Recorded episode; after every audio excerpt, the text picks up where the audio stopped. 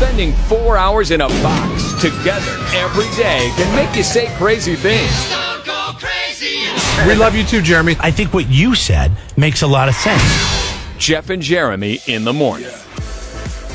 So, do you know what PMD is, Jeff? Have you ever heard of uh, PMD, also known as post micturition dribbling? no. Uh, Is that, is that a basketball term? This is what happens when a man goes to the bathroom. Let me explain a little anatomy to you. I thought it was. I thought it was Steph Curry's crossover. a lot of men just uh, hurry it up in the bathroom before Oh, they're okay. all the way done. They get done and they don't realize they need to sit there for I don't know five to twenty seconds, shaking, 20? shaking it out. Isn't that a song? Shake it out.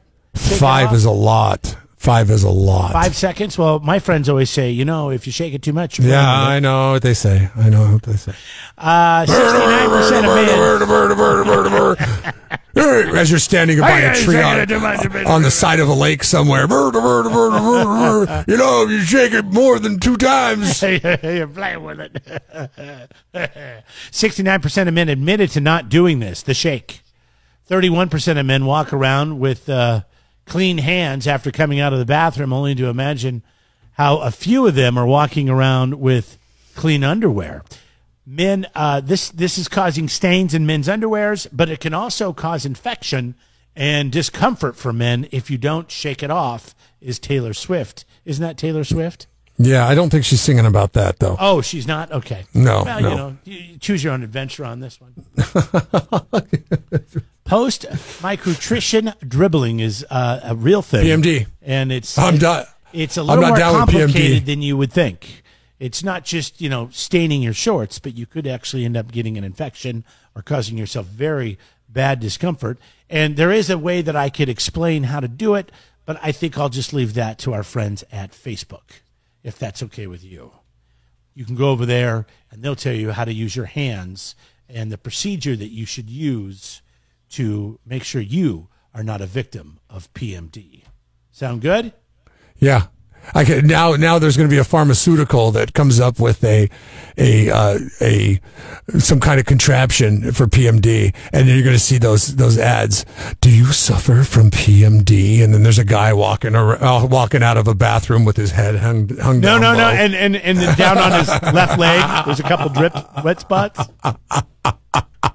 You didn't shake it enough. Uh, you know what? I'm not for big pharma, but just so I can see that commercial, I, I am in in this instance. Careful.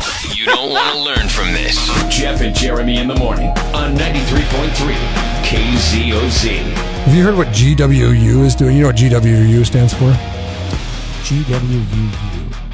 No, GWU, just GWU. Oh, okay. Uh, It's a- Georgia it's a- West? No, I don't know. No, Georgia West. at a university. I don't know. No, GWU. Is it a school? Georgian, Georgia Western University. Yeah, I would know um, yeah, it is a school. It's George Washington University, Come on. and they've they've opened up an expansive on. Oh, online component, kind of like the University of Phoenix did, and Okay. Arizona State University, and things like that. And they you see their commercials all the time, but they actually have a real campus. Um, I believe it's in St. Louis at GWU, and the board of trustees has decided to discontinue the use of the Colonials moniker in their sports teams.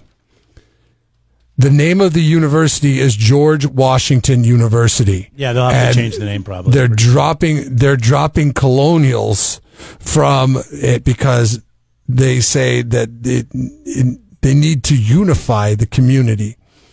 Uh, they will no longer be known as the Colonials, the committee said. When the nickname was adopted in 1926, those who chose it uh, lacked thoughtful university wide consideration.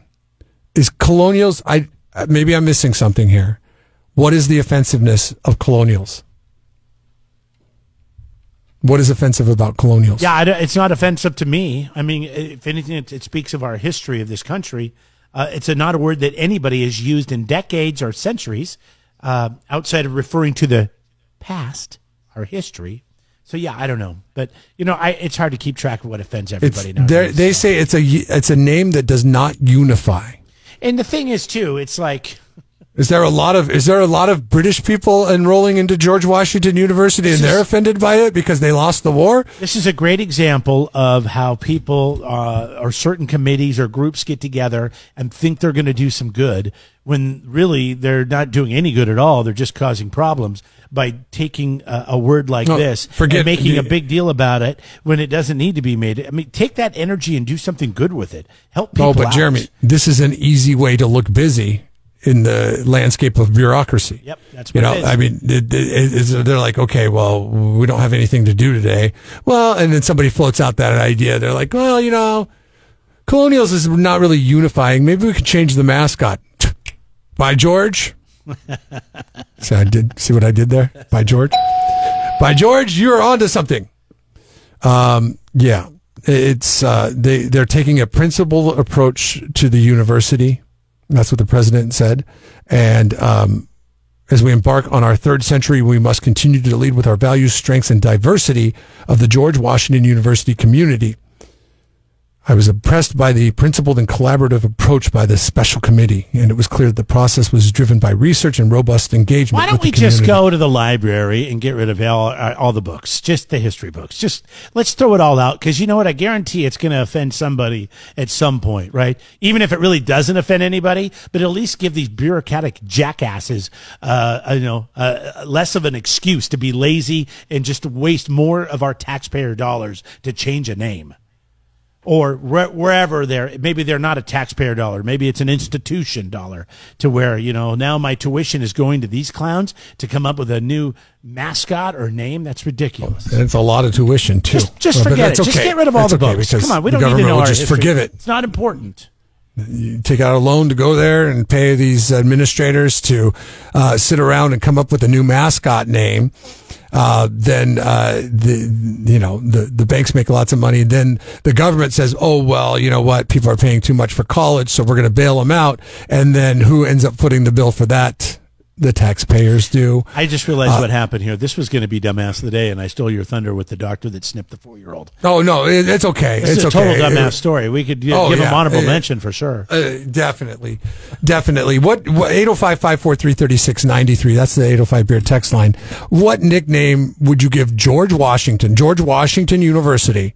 Okay, they're got to change their nickname now because the board decided on it. What would be good and not offensive and would, let's see, I got to get to, back to the verbiage, the uh, woke verbiage here, um, which will, uh, uh, how about the da-da-da-da. george washington lumberjacks remember Oh, he- that's he- he that's cut down- offensive to trees. He cut down a That's- tree, though. He cut down that cherry That's tree. offensive. That's offensive to trees, though, Jeremy. Sorry, sorry, Northern Arizona. You're going to have to change yours too. Um, I, I, I, I don't know. I, I mean, eh, where do you draw the line? 805 543 3693. We'll get to uh, some of your suggestions coming up. Subscribe to the Jeff and Jeremy podcast now on Apple Podcasts, Spotify, Google, and YouTube. It's your Central Coast commute friendly podcast.